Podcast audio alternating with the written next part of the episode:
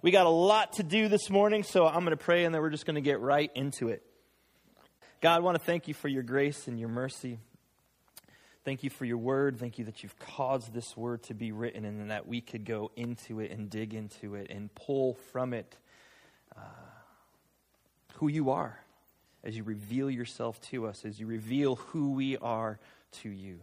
So I want to thank you for that, God. I pray that you would bless our time this morning. I pray that you would bless each person in this room as we've all come in and with, with a different mindset, with a different condition of our heart. But Lord, you know right where each one of us is this morning, and I pray that you would speak your truth to each of us. Amen. All right, so last few weeks we've been going through, well, yeah, the last 15 weeks we've been going through Colossians. But the last two, two or three times we've gotten together, we talked about what Paul was talking about as, as behaviors. He, he would say, Christian, if you're Christian, this is what Christian actually looks like.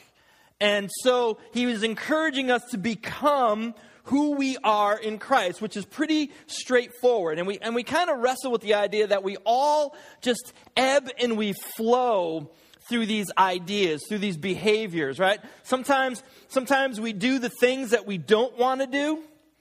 Other times we do pretty good in things we do want to do, but we're never like, there's never the uber Christian. There's never the perfect, look at me, I'm the most holy guy ever. I'm not, um, this is sarcasm, okay? So just so you know. Uh, um, and, and there's nobody like that in the room. And so we kind of ebb and flow through the behaviors, through the things that we should be doing, through the things that we shouldn't be doing. And then we talked a little bit about grace. How grace is God's gift to us in Jesus Christ. And we said that that, that even, even as we wrestle with these things, every, every small step we take toward Jesus, toward God, He rejoices in. He rejoices in every, every little forward motion you have toward Him. And then when you fail and when you fall and when you stumble and when you land flat on your face, it's the grace of God through Jesus Christ that can pick you up and put you back on your feet. And so we wrestled again. We talked about over the last few weeks about surrendering to this idea of grace. But in Christian world, we just we just throw these ideas of this idea of surrender out there. And and, and I got to thinking um, the last time we got together, I got to think, you know, do we really understand surrender? Do we, I mean, we just always just surrender to God. Just surrender. What does it mean? What does it look like? And so, how does that play out in our everyday life? And I wanted to give us some ideas of what surrender might look like for the Christian in life. How do we surrender? And so, we, so, we, so we kind of wrestled through this idea of it begins with understanding that God loves you more than you can ever imagine and that because of Jesus Christ, nothing can separate you from that love. That's the foundation of surrender. That God loves you and nothing, because of Jesus Christ, nothing can separate you from His love. We, we look through Romans and, and, neither height nor depth, nor angels nor demons, nor the present, nor the nothing, nothing is going to separate you. And so we surrender not because, not because we've been defeated, not because we've been pressured, not because God is angry. We surrender because we are loved. That enables us to give our lives over to Him.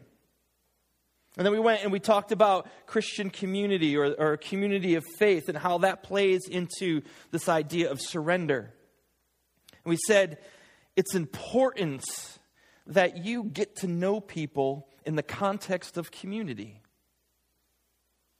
But even more important, I would say, that you would allow yourself to be known by people in the context of community that you would become transparent, that you would start to become open. And I don't mean with everybody. You don't have to air your dirty laundry out in front of everybody, but there would be people that, that know you, that really know you. You know, that scary part of you, the ugly parts of you. And that you would get to know other people. And then we kind of wrestle with the idea of repentance. That thing that. Uh, we're going to turn from. See, there's always something in our lives that God wants to refine. He wants to clean up. He wants to tear out. He wants to cut out. There's always something that we could be turning over to Him. Always. And once you get that one thing out there and He's taking care of it, ta da, there's another one right there in its place. And so it's a constant process for us that God is getting it, that we're allowing Him to get in there and do the work that only He can do, do the work that only the Holy Spirit can do in our lives. And so surrender begins by understanding you are loved. And it plays itself out in the context of community, getting to know people and allowing yourself to be known, and knowing that there's always something that God wants to do in your life. There's always something always some garbage that needs to be cleaned out. And Paul is going to continue in Colossians with, with, this, with this whole idea of what it looks like. Right? So remember, when Paul writes, he writes with this, this whole uh, theology in the front of his letters. He, he explains the theology and then he goes, okay, now this is what the theology looks like. And now he's going to take the what it looks like into the context of marriage.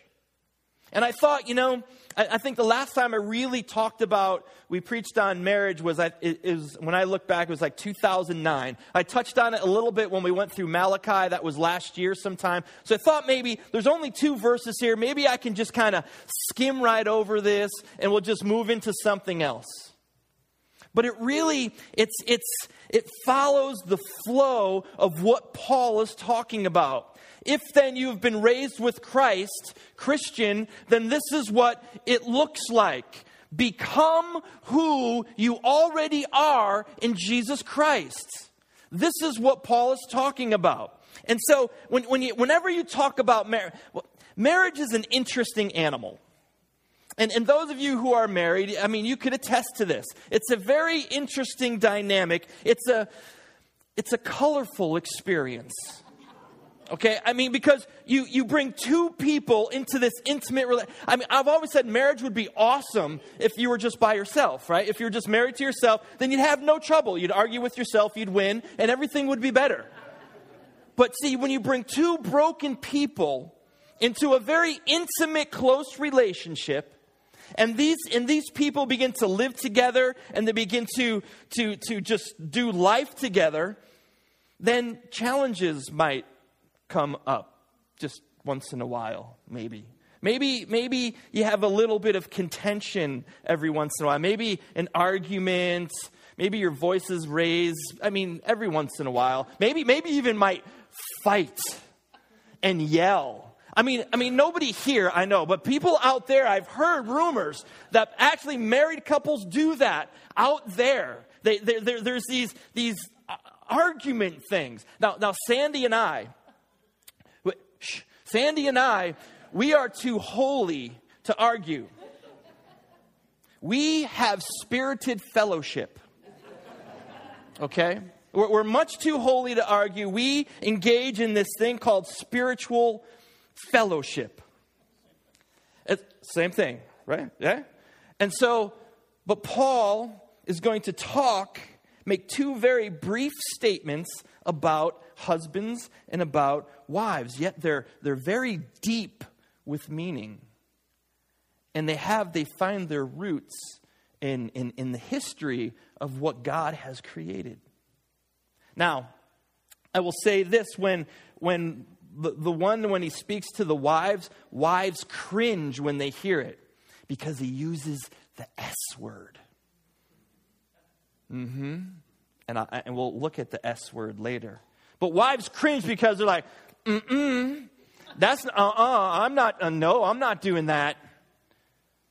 Because I, I believe that, that they, they don't understand. Wives don't fully understand because it seems derogatory and it's not. And then what the husbands are called to do, we end up not doing that so well because of our selfishness, because of our, if I can use this theological term, pig-headedness because of our lack of understanding, we don't fulfill what Paul calls us to be, who we already are in Christ, and especially in light of what he talks to the wives. But see, this whole idea that he's writing, these two little verses, find themselves at the beginning of the Bible. And so that's where I want to begin. And in Genesis chapter 1, God says this, or, or the, uh, the word says this In the beginning, God creates the heavens and the earth. And so God sets out to creating, and He begins to create. And so He creates heavens, earth, light, land, plants, sun, moon, stars, animals, fish, birds. He even creates, I would think, mosquitoes. I don't know why. He's God. I'm not. So, so God creates all of this stuff, and then in Genesis 1 26, and I'm going to read it from my Bible because that's just way too small for me.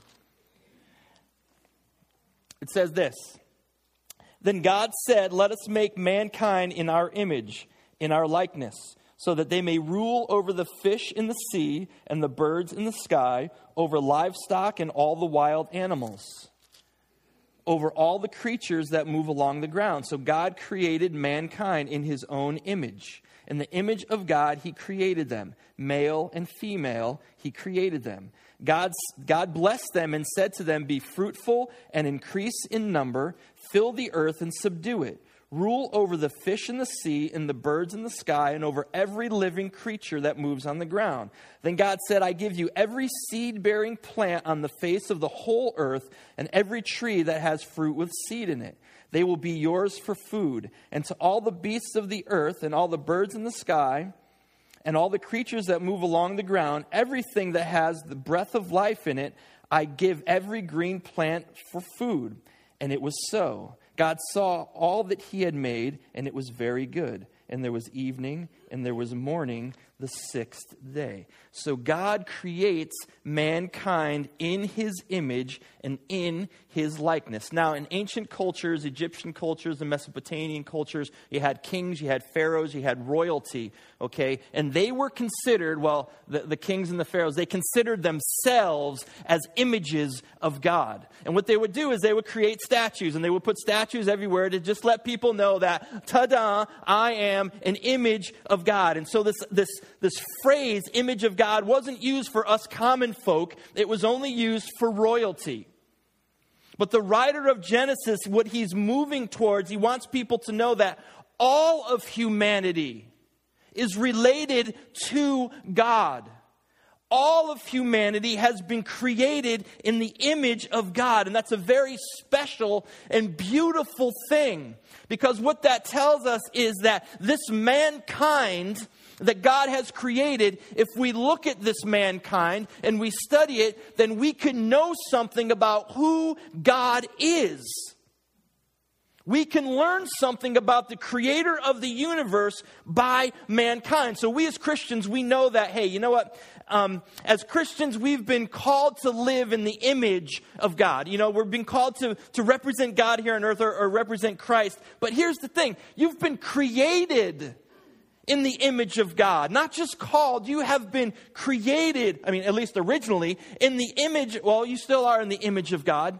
You've been created for that, not just called to it, created for it. And we've been given this, this, this representative type of rule here on earth of God.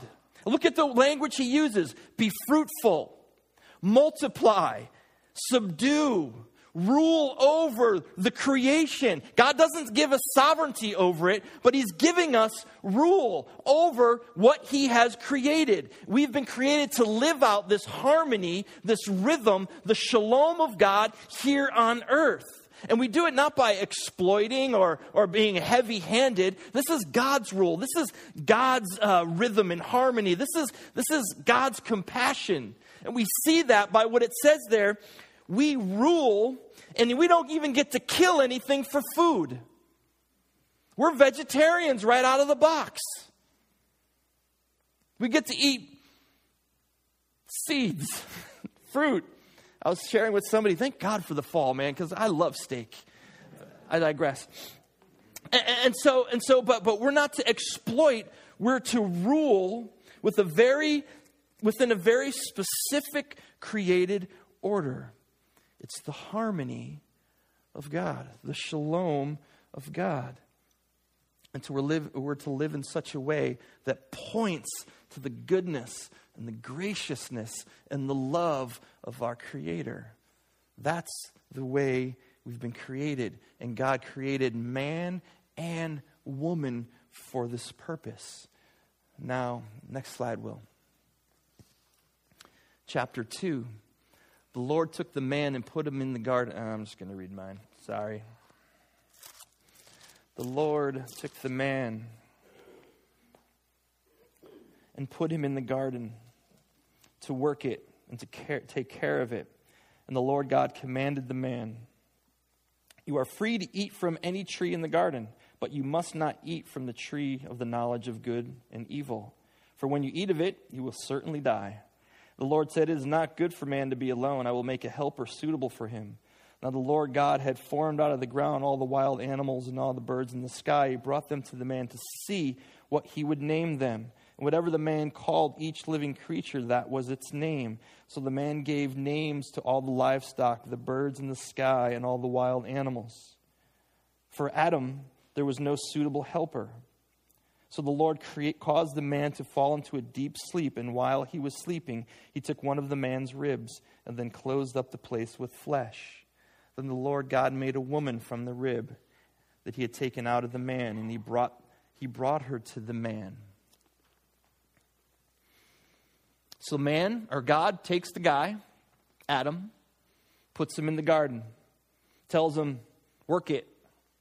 Work at the garden. Now, we could take this phrase, this idea of work, and we could say uh, it almost has this sense of serve the garden or, or nurture it. Man's rule over creation begins as a nurturing rule, as a servant's rule man serving and nurturing. Work is not the consequence of sin. Work is part of God's original design. Work, we haven't been created to sit on the couch with the remote, eating chips, flicking through the stations. We've actually have a purpose in life and the women too. And, and so it's not just to, in the garden was just, you know, they just didn't wander around tipping toe through the tulips and all that good stuff. They had to work. God says, nurture this place, work at this, build it up. And then God gives a command to the man. He says, listen, dude, you get to enjoy all of this. You get to eat any of the fruits, any of the seeds. I mean, you can even chew on tree bark if you want, if you so desire. That's in my version, my translation. This is all for you, except just, just don't mess with that one tree. Don't touch the one tree. And what God is saying, it's just the goodness of God shown to us. Man, I've created all of this for you. All of this is yours. Enjoy it. And then God says, I want you to trust me. Don't mess with that one tree. I've given all of this to you, and trust me. It's an example of the goodness of God poured out to humanity. And he says, Man, if you just if you just trust me, man, this is yours forever to enjoy. And so man begins his rule over creation. He starts to name the animals. God brings them to the man, and the man starts to make up names. It's by God's design that the man would begin this rule. And we see in this text that it's actually before the woman happens on the scene. But then, as this is all playing out, God notices, not the man, I believe men were even clueless back then, but God notices that, that something is still missing.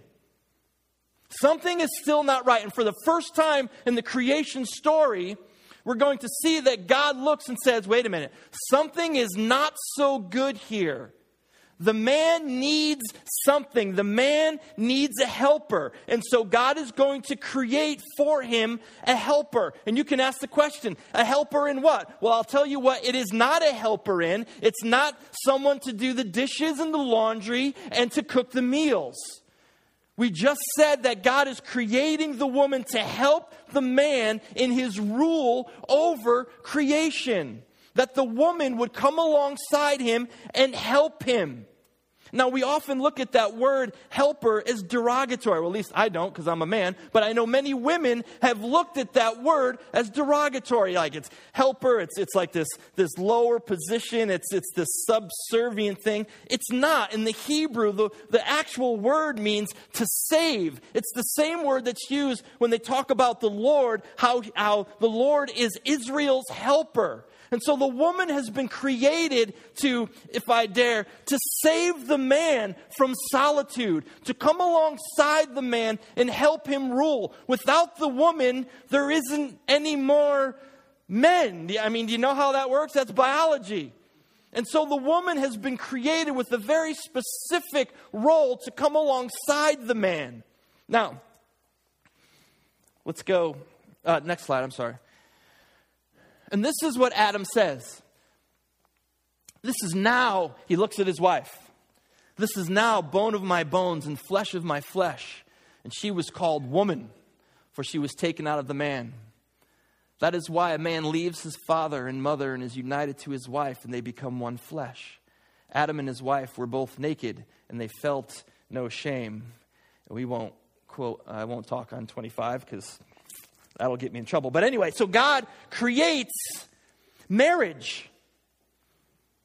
He creates marriage, and you see that God says, Okay, I have this one man, and I'm going to bring this one man a woman, a singular woman, not women, not concubines, not many wives, but a woman, not buddies for the guy to hang out with, but God creates marriage. And Adam says, She is bone of my bones, flesh of my flesh. And the Bible, flesh has this idea of being, of, of, of uh, representing weakness and bones would represent strength. And so, what Adam is saying that she, in essence, is exactly like I am in all of my humanity, in exactly the image that God has created the man, God has created the woman. And so, in value, dignity, essence, she is equal. But the scriptures talk about very distinct roles for the husband and for the wife.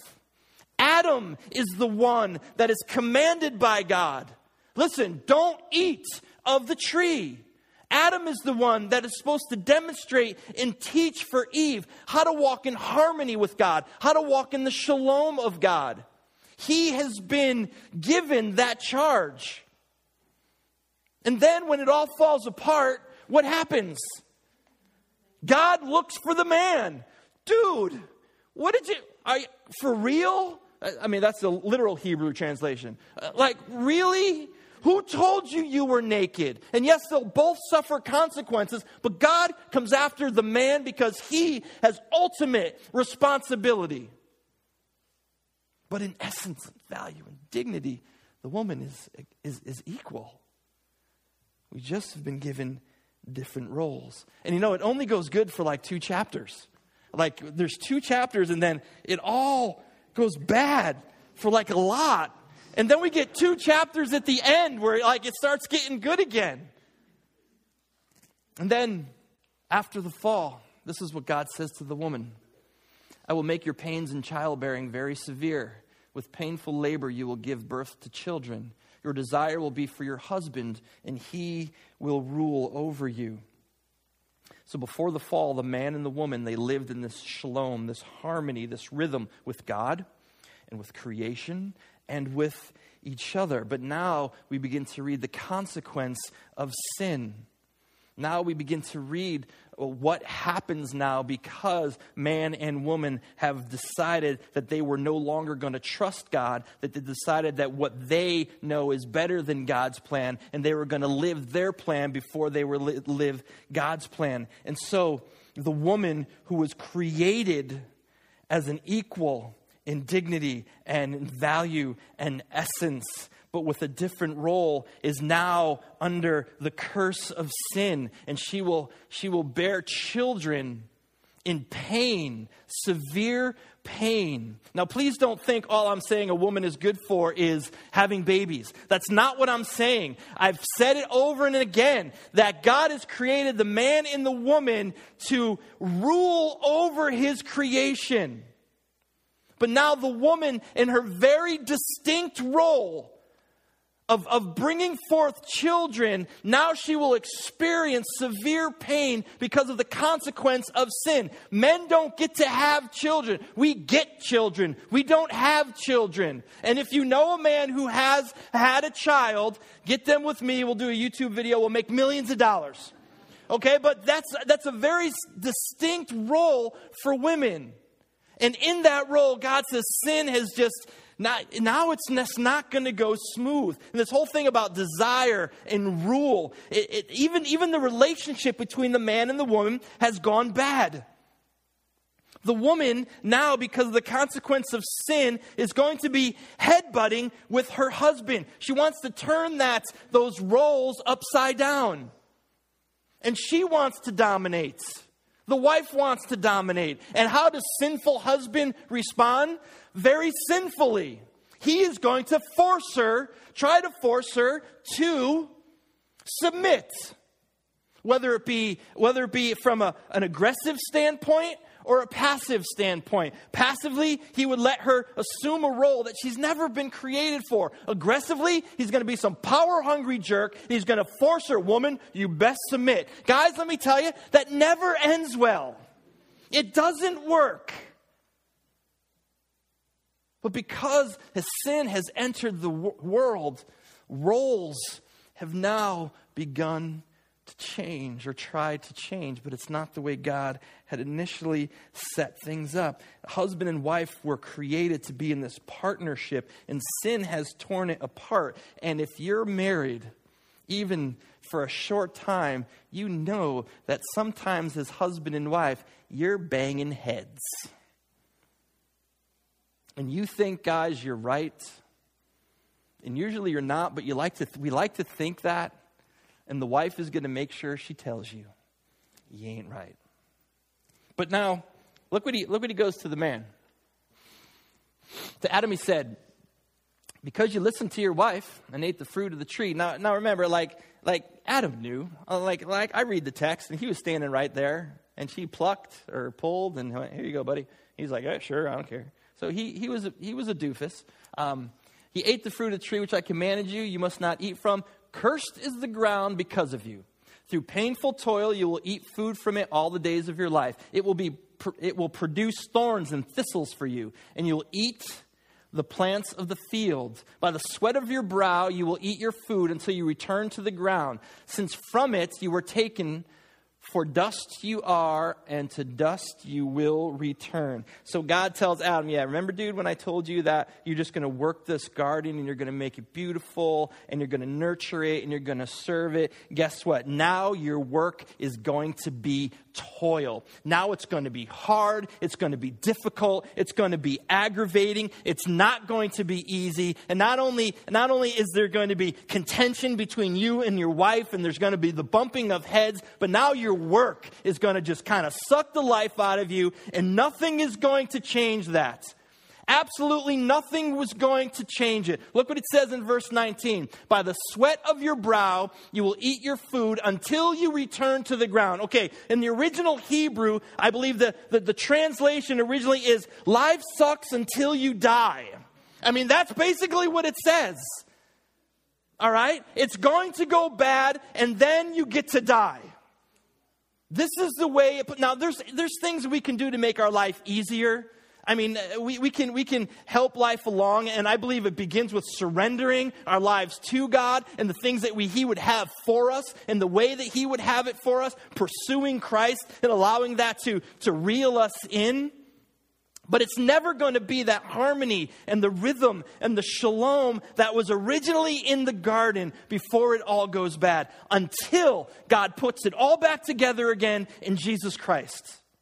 It's never going to be that until Christ comes again and brings it all back together. And so, from this point on, we see God just pointing people back to the original way, back to creation. But the Bible is just filled of how it goes wrong, especially between men and women. We see adultery, we see polygamy, we see we see um, men with men, women with women. We see we see people with animals. Okay, if you read Leviticus, God says, don't, don't get with animals. Okay, that means that people were doing that. Do you see how sin has come and has just perverted this whole thing? And God is continually calling us back, calling us back. And that's what Paul is going to write in Colossians. Wives, submit yourselves to your husbands as is fitting in the Lord. Husbands, love your wives and do not be harsh with them. Paul is pointing us back to Genesis 1 and Genesis 2.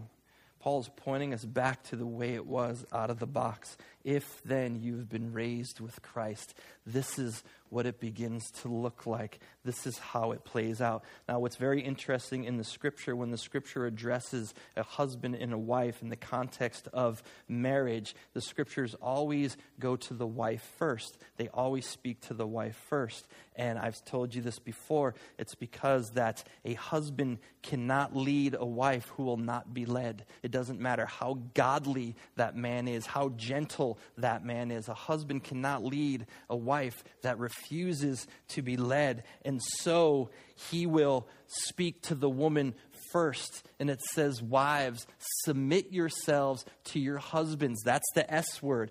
We, we cringe on that word.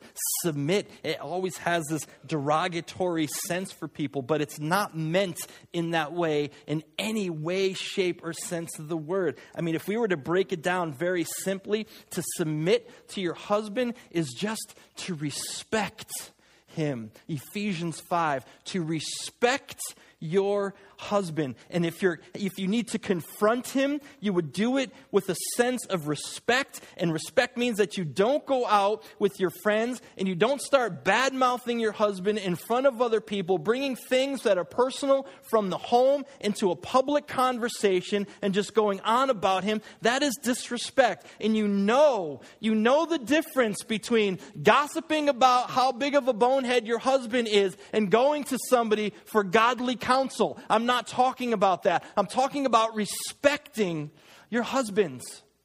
That's what he's talking about here.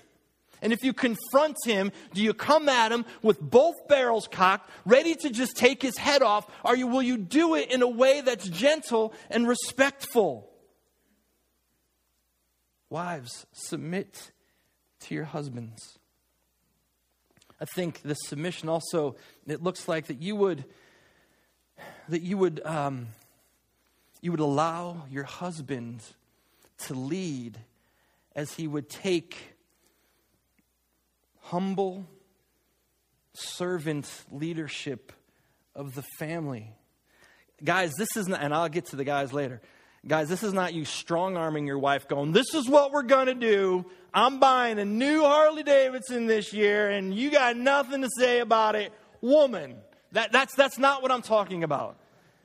I'm talking about you humbly leading your family. Will you allow your husband to do that? In 2003, I went to Sandy and I said, uh, I think God's calling me to be a pastor. It made absolutely no sense at all. Came out of the blue. People told me I couldn't, shouldn't do it. Uh, we were going to take a $14,000 pay cut as a family because I was going to change the job. It just it, it didn't make sense. And so her, we, we, we talked about it, and I, and I tried to plead my case as best I could. And at the end, she said to me, Well, if, if that's what you need to do, then I guess. And so then started my journey. In 2008, it wasn't looking so well from 2003 anymore. And I realized I was about to lose my position as the pastor of the church I was at. I was the interim pastor, and they wanted somebody different. That, that was fine. But I was never in more of a place in life where I just did not know. I didn't know if I should just I wanted to just forget about church world. Should I go back into computers? Should I go back to school and train for something else? Should I look for another church job in another church? Should I just collect unemployment until that runs out, which I found out I couldn't collect unemployment. Uh, do I, do I, do we start a church? What I knew for sure is I was burnt out. I was tired. I was aggravated and frustrated with God, and I really didn't like people anymore. And as a pastor, that's a big stumbling block, I'll tell you right now. And I didn't know what to do. And I talked about I talked about it to, with Sandy, and I'm like, like man, I, am sorry. This did not work out like I expected it to work out. And we talked pros and we talked cons, and, and, and I don't remember really any of that conversation, but this is what I remember her saying to me.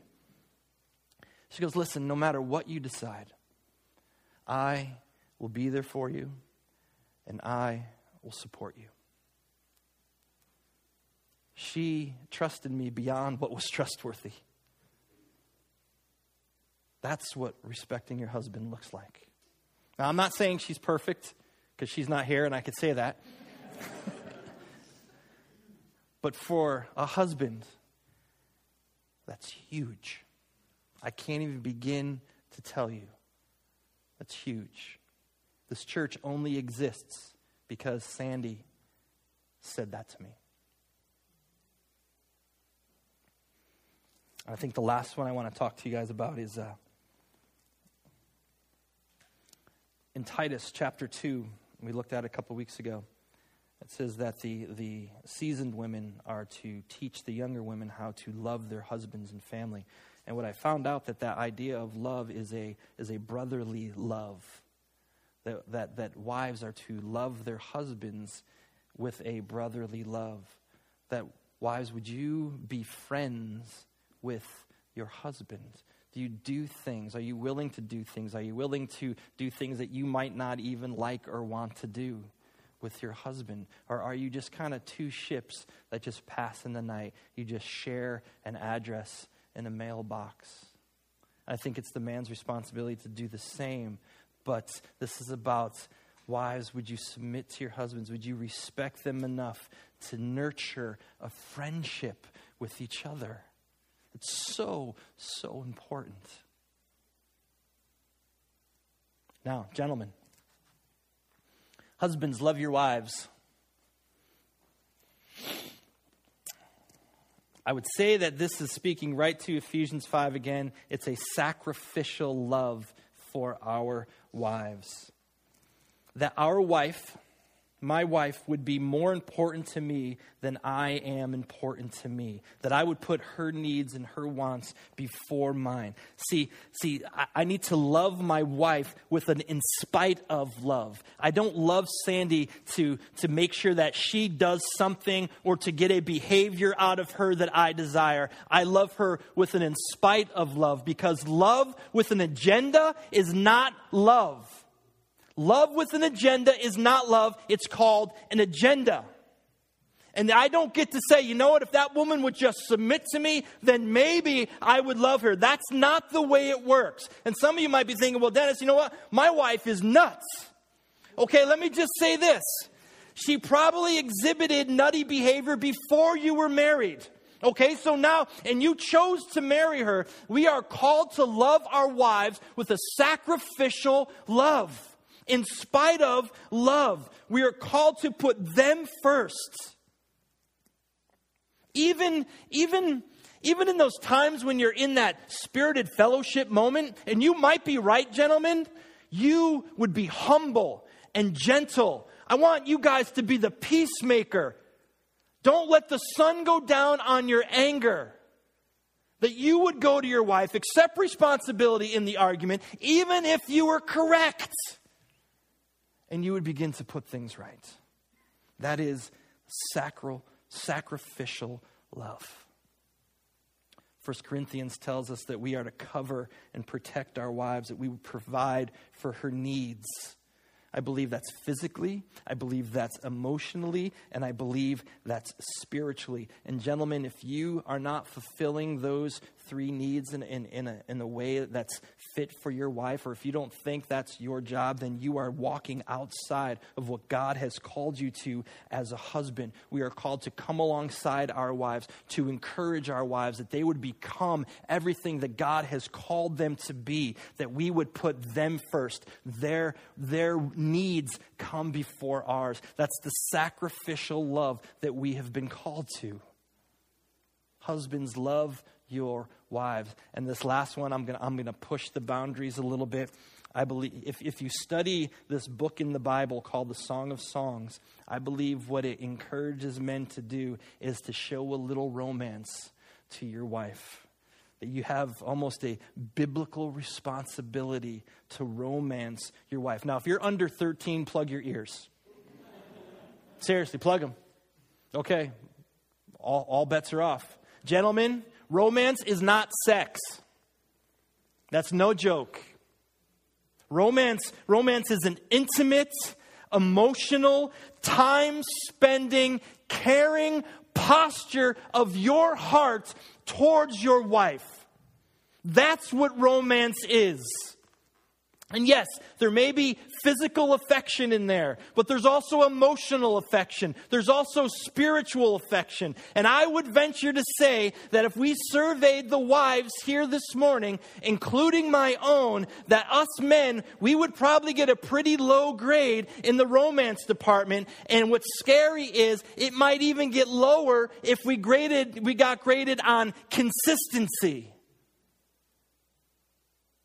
We've been called to romance our wives. I was thinking, hey, listen, man, you know what? I don't need the bait to hook anymore. I got me the fish already. the only thing wrong with that attitude is the Bible.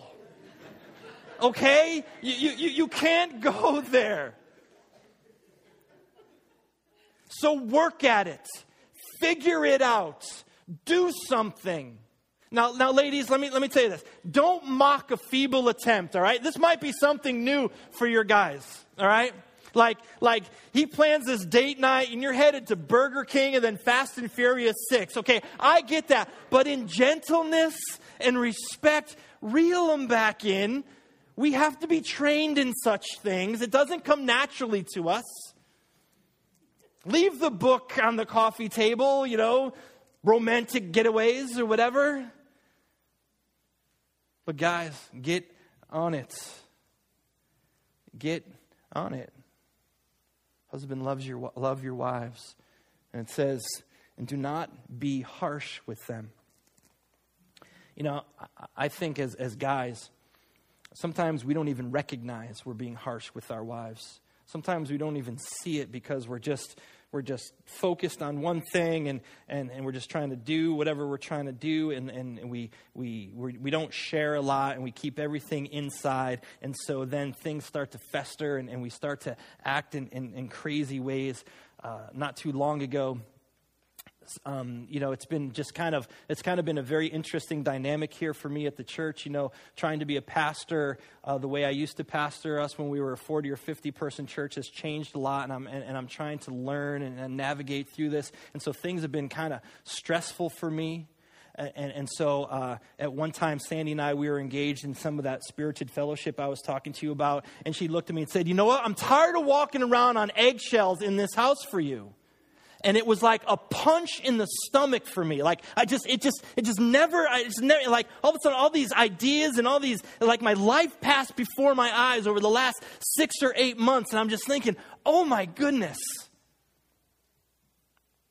And I didn't even know it. I wasn't like, I wasn't like, it wasn't even like a conscious thing that I realized. And so I had to look at myself and make some changes. I had to go to our elders and say, listen, guys, I need to make some changes. I went to my spiritual director and I said, dude, I, I'm, I'm, this is what I'm going through. And he, and gently, he put a boot across my derriere and said, listen, man, you gotta, you gotta focus on Christ. And three people in that week told me, just through by praying with me and by just unsolicited words, Dennis, you, I think God's calling you back to your first love.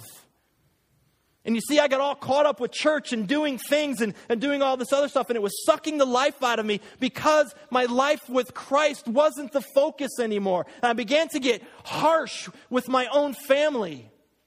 When your wife says, I'm tired of walking around on eggshells, guess what? That's not a good thing. And I praise God that she's a forgiving and patient woman. That's why I think God gave her, brought us together because He knew even as a pastor, I needed lots of patience and forgiveness. Gentlemen, you need to do the interior work of looking at yourself. How are you loving your wife? And I will say this when those people told me, return to your first love. Here's what I continually learn that my pursuit of Jesus directly affects the way I love my wife. Ladies, your pursuit of Jesus directly affects how you love your husbands. Gentlemen, if you're not loving your wife in just some of the ways that we talked about, if you're harsh, if you've been a jerk lately, then you need to look at your walk with Christ. Ladies, if you're just disrespecting your husband and you just don't like him anymore, you need to look at your walk with Christ because that is contingent on everything. The pursuit of Jesus change, changes everything. We're always being called back, called back to the way God planned it at the beginning. All of this is how it's gone bad. But Paul says, Wives, submit to your husbands as fitting to the Lord. Husbands, love your wives and do not be harsh with them. Next week, we'll look at parenting. Let's pray.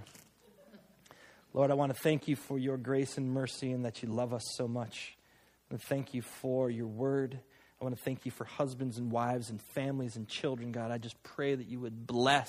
God, I pray that grace, the, the, the, grace of repentance would, would seep into the hearts of men and women here this morning, God. I pray that there's. I, okay, before I, okay, ladies, I'm, I'm gonna continue praying, but let me let me tell you what you don't do, ladies and gentlemen. You don't nudge your husband on the way home and go, "Hear what Dennis said." You don't nudge your wife and go, Woman, hmm? this is for you. Let's pray. And so, God, I pray that we would take this into ourselves and that by the power of the Holy Spirit, you would continue to transform and we would continually surrender to the grace of God. We love you, Lord. Thank you. It's in Jesus' name that we pray. Amen. I love you guys. We'll see you next week.